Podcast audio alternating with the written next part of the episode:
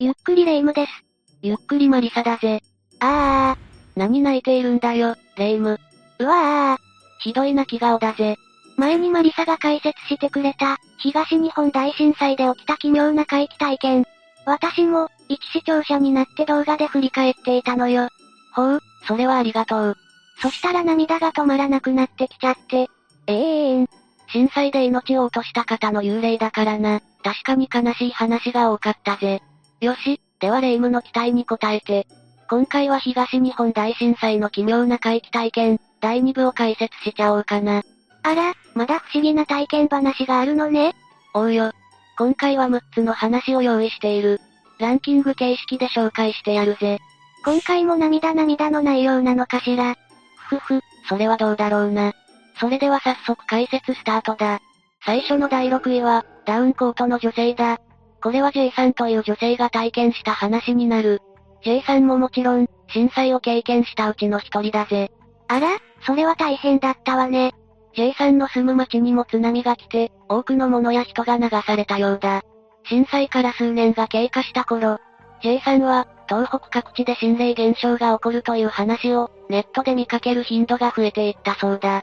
そうそう、タクシーの運転手さんが、震災で命を落とした人の幽霊を乗せたとか、夜になると沿岸に人の群れが列を作って歩いているとか、そんな話を聞いたことあるなそう、そしてそんな幽霊となってしまった被災者に対して、多くの人が手を合わせている光景は今でも続いている。怖いというより悲しい話だわね。実際、J さんが知るところによれば、沿岸部に行くと頭痛がしたり、具合が優れなかったりする人が多くいるみたいだな。だから死を警戒して、お守りにしているんだそうだぜ。そんなことまでしているんだ。ある日、J さんが仕事中に、多くの人が命を落とした沿岸部の道を車で通ったことがあったんだ。その後会社に戻り喫煙所で休憩していた時に、それは起こった。会社で何か起こるの J さんが一服していると、ガラス越しに人影が見えたんだ。J さんは誰か来たと思って顔を上げると、ダウンコートを羽織る中年の女性が立っていたらしい。なんだ、その人も一服しようとしているのかな。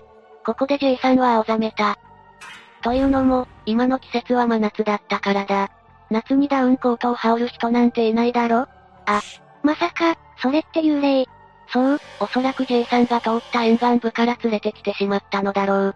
そのことに気づいた J さんは、どうすることもできなく、ひたすら心の中で、ごめんなさいとつぶやいたそうだぜ。それで、女の人はどうなったのふっと見上げると、女性は消えていたそうだ。それきり、J さんはその道を避けるようにしたらしい。きっと J さんと波長があってついてきてしまったのね。成仏できますように。続いて第5位は、夜釣りで出会った人影だ。これは B さんという被災者の男性が体験した話だぜ。B さんは震災から3年が過ぎた頃、避難場所として内陸部に身を置いていたそうだ。そっか、もともと住んでいた家がなくなってしまったのね。 B さんの趣味は釣りでな。この日は3年ぶりに地元に帰って、釣りをしようと考えていたんだ。うんうん、たまには息抜きも必要だわよ。 B さんの目的は夜釣りだ。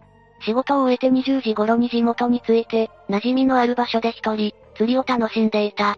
でも、そこも津波が来た場所なんじゃ。いや、津波は来たが、そこまで被害が大きかったわけじゃないらしい。それに民家も少ないし交通量もそれほどない。B さんにとって、ここは落ち着ける場所だったと言えるぜ。そっか、それじゃ思う存分楽しめそうね。そして、B さんが釣りを楽しんでいた時だった。何やら左側から人影のような気配を感じたんだ。夜釣り仲間かしらその人影は白くぼやけているように見えたらしい。それって、 B さんはうわ、と声を上げてのけぞったが、左側を見ると、その人影はいなくなっていた。見間違い B さんも疲れから、勘違いかなと考え、そのまま釣りを終えて自宅へと戻る。そして奥さんに一連の話をした後、床に着いたんだ。一体何だったんだろう。眠りに落ちた B さんは、夜中に目を覚ました。その理由は、誰かの視線を感じたかららしい。視線。怖すぎるんですけど、その理由は窓だった。B さんの寝室は1階にあることから、いつもカーテンを閉めていた。だが、この日は忘れてしまいガラ空き状態だったんだ。それで、視線は本当に感じるのああ、間違いなく視線は窓から感じる。そして、なんとなく黒い人影まで見えたそうなんだ。やだー、誰か本当に覗いてたってこと翌日、B さんは気になって、昨夜の出来事を妻に話してみることにした。すると、妻の様子がおかしいことに気づいたんだ。え、奥さんどうしたの B さんの妻は、嘘でしょ、と言って震えている。B さんは妻を落ち着かせて話を聞いてみたんだ。すると、なんと妻も昨夜、なんとなく窓の方が気になり、しばらく見ていたらしい。奥さんも視線を感じていたそして、そこで黒く丸い玉のようなものが、ぼわーっと流れるようにこちらに向かってきたそうなんだ。そ、それって B さんが見た黒い影。この話を聞いたとき、B さんはあれが見間違いではないと確信した。それからというもの。なんとその黒い玉は、B さん夫婦の前に何度も現れるようになったそうだ。何度もそれも数ヶ月にわたってな。夜釣りで何かの霊を連れて帰ってきたんじゃ。ああ、その可能性は高いだろう。おそらく津波で命を落とした人の誰かの念が B さんに共鳴し、ついてきてしまったのかもな。それからというもの、B さんはその釣り場で、祈りを捧げるようにしているそうだ。次は第4位、夜中に来た被災者の霊だ。この話は、S さんという男性が体験したものだ。S さんは東京に住んでいるんだが、土木会社を営む親戚のおじさんと共に、被災地でボランティア活動を行っていたらしい。それは立派ねえ。 S さん。S さんとおじさん含めた40人ほどのグループで、重機を運んで土砂をどかす。そんな作業をしていたんだ。土砂や瓦礫の作業をしていたのなら、ご遺体にも遭われた経験があるんじゃないかしら。そうなんだ。想像はつくだろうが、やはり至る場所からご遺体が出てきたらしい。重機を動かすにも、その辺はかなり慎重にしなくてはならないからな。そっか、引っかかってしまうものね。ああ、S さんも何度もご遺体を見つけては自衛隊に報告をする。その繰り返しだったそうだぜ。それは、酷な仕事だわ。 S さん自身もかなりメンタルをやられたようだな。そんなある日の深夜のことだった。S さんたちがキャンプテントで寝泊まりをしていた時だ。ザクザクザク。テントのすぐそばから人が歩いてくる音が聞こえたんだ。夜遅くに誰かしら。気になった S さんがジッパーを外して外を見てみると、目の前に人間の足が見えたそうだ。何か用があってきた人ね。だが、目線を上に上げてみると、なんと、その人には上半身がなかったんだよ。ええ驚いた S さんはとっさにジッパーを閉めた。そしてご冥福をお祈りします、と何度も唱えたそうだ。急にそんな光景を目にしたら、どうすればいいかわかんないよ。 S さんが唱えている間も、ザクザクザクという音が聞こえてくる。その後の記憶は S さんは覚えていないらしい。もう恐怖で夢なのか現実なのかわからなくなりそう。その後、作業を終えた S さんたちは東京へ戻った。そして身につけていたもの、すべてをお祓いして燃やしたそうだぜ。やっぱり供養した方がいいのその方がいいだろうな。現に、作業員の一人がお祓いをせずに、作業着をそのままにしていたら、金縛りに遭うようになったみたいだぜ。え、もちろん、ちゃんとお祓いして燃やしたら、ピタッとやんだそうだけどな。一緒についてきちゃったのかしら。それにしても本当に命がけの作業だったのね。こういう方たちがいるからこそ、復興できているって本当に感謝しかないわ。では、ここからはベスト3だぜ。第3位は、追いかけるだるまだ。これは N さんという女性が体験した話だぜ。N さんはゴールデンウィークの期間を使って、孫と宮城県の松島を訪れたんだ。あら、お孫さんと旅行素敵ね。しかも、日本三景の松島か。と言っても、日帰り旅行だけどな。二人は孫の買った新車で楽しく観光をしていた。柿や牛タンなどを食べて、満足しながら帰路に着こうとしていたんだ。うわぁ、最高の旅じゃない。松島海岸から、東北自動車道へ向かう道を走行していた時だった。すでに日は暮れ出している。異変はこの後起こった。運転している孫と話していた N さんは、運転席側の窓ガラスに映る赤いものに気がついたんだ。赤いものああ、何かとまじまじと見ていた N さんだったが、その正体がダルマだったことに気づいた。どうしてそんなものがガラス越しに映るのだって、走行中でしょ N さんもそう思ったんだ。何かの間違いに違いない。そう何度も思い見直したが、やはりその姿はダルマだったらしい。それって、だるまの幽霊そんなことあるだってだるまって縁起のいいものなんじゃないの N さんはパニックになった。ダルマの霊が N さんたちにピタッとくっついてきているんだからな。あ、お孫さんに相談してみた言えるわけないだろう。というのも、孫は気が小さく怖がりの性格だ。もし行ってしまったら、事故に遭う確率が高くなるわね。ずっと N さんたちにくっつくだるまだったが、しばらくするとその姿はなくなっていたそうだ。あ、よかった。だが、これだけでは済まなかった。まだ何か起きたの ?22 時頃自宅へ着いた N さんは、疲れ果ててしまい、すぐに眠りについた。布団に入ってからも、脳裏にはさっき見ただるまが離れずにいたそうだ。そりゃあそうよね。翌日、N さんは目を覚ましたが、なぜか起き上がれない。え、どうしたのなぜか目が回って起き上がれないんだ。ええ、結局その日は、謎のめまいと吐き気によって、布団から出られなかったそうだぜ。それって、だるまの呪いなんじゃ。ついに丸一日、N さんは起き上がれないままだったという。そして二日目。まだ体調が優れないわよね、きっと。それが、昨日のことが嘘のように、N さんの体はどこにも異常がなかったそうだぜ。え、どうしていきなり、急な体調の変化に戸惑った N さんは、病院で診察を受けたものの、特に異常はなかったそうだ。結局、N さんが見ただるまの正体って、わからない、N さんが思い当たるのは、やはり東日本大震災で命を落とした人たちの幽霊かもしれない、ということだ。というのも、N さんは毎年のように松島を訪れていたが、こんな現象にあったことがなかったからなんだ。今回、孫と出かけたのは、震災後初めて行く松島旅行だった。もしかしたら、震災で命を落とした人たちの霊が、だるまという形に変わり、N さんに何かを訴えようとしていたのかもしれないな。そうかもしれないわね。松島を愛する N さんに気づいて欲しかったのかも。続いて第2位は、訴える赤い光だ。これは H さんという女性が、彼氏と日帰りで東北旅行をしている時に起きた体験談だ。結構みんな東北に旅行に出かけているのね。私も行きたいな。 9月の連休を使って旅行を楽しんだ二人は、彼氏の運転する車で帰路に着こうとしていた。と言っても時間は22時頃。帰宅は深夜を回ることは確実だったそうだぜ。一日遊びまくったのね。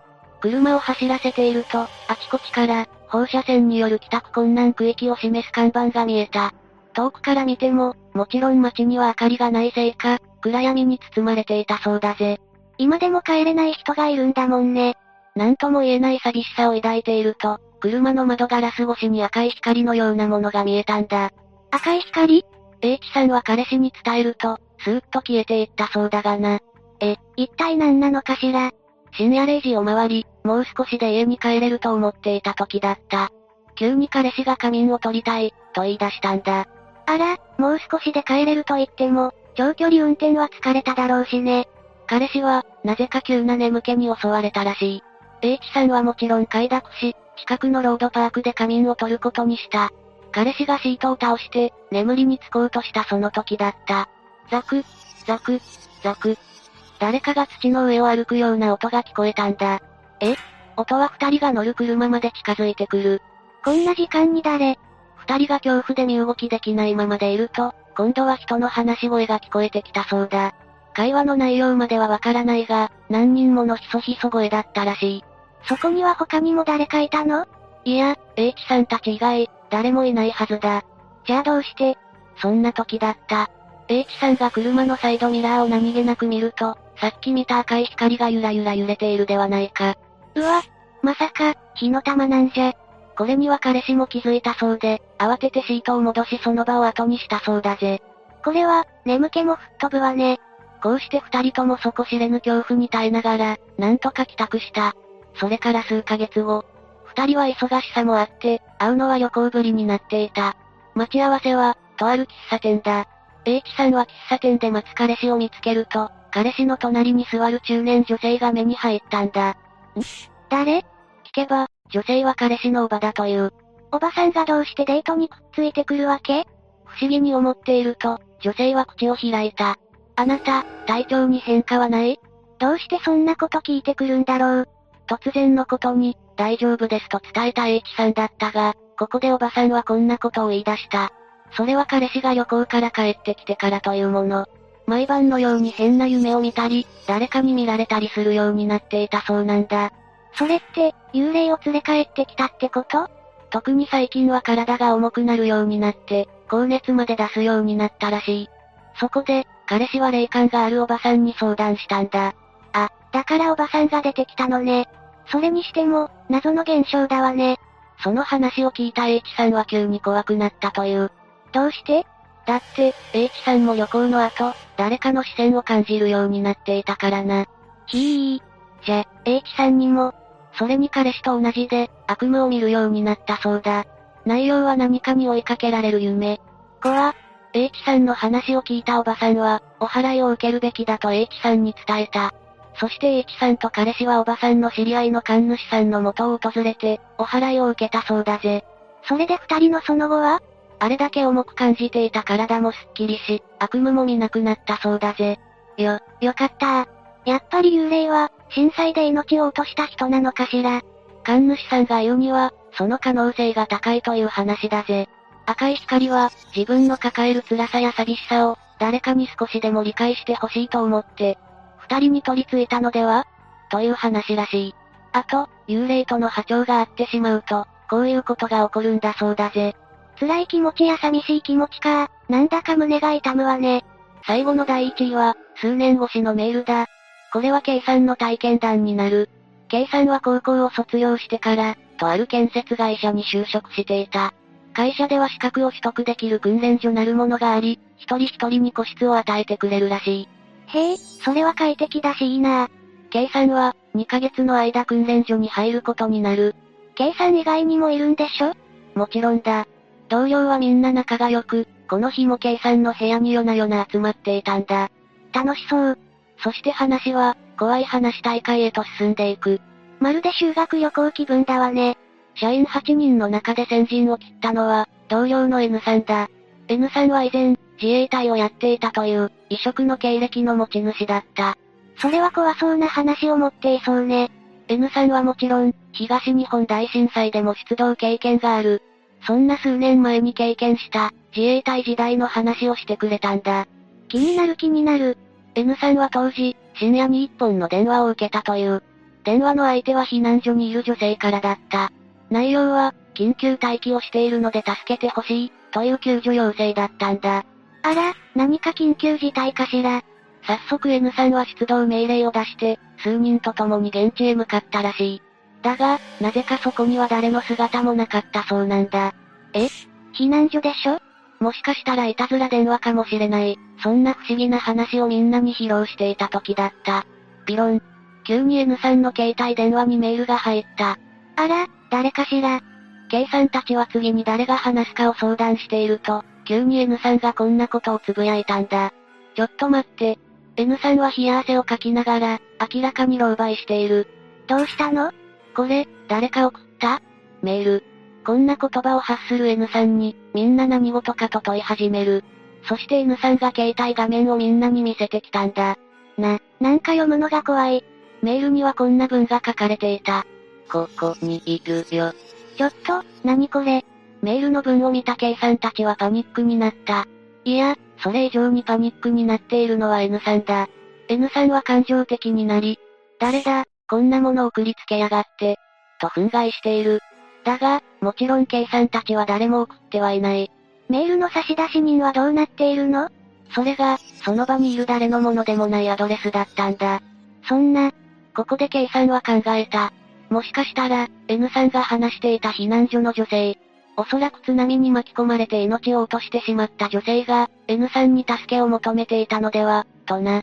じゃあ、やっぱり N さんが受けた電話は幽霊で、今でも N さんに取り付いているってことそうかもしれないな。女性は N さんに気づいてもらいたくて、話題が上がった瞬間にメールを出したのかもしれないんだぜ。そこまでして気づいて欲しかったなんて。この一件で、この日はすぐに解散になった。女性は N さんに何を訴えたかったのだろうか。さて、解説は以上だぜ。はあ、今回もいろんな体験談が聞けたわね。気持ちがずっしり重いのはどうしてだろう。震災でこの世を去った人たちの思いは、今でも生き続けているのかもしれないな。みんなは今回の解説どう感じたかな。感想をコメントしてくれると嬉しいんだぜ。また、次の動画も楽しみにしててちょうだいね。最後までご視聴ありがとうございました。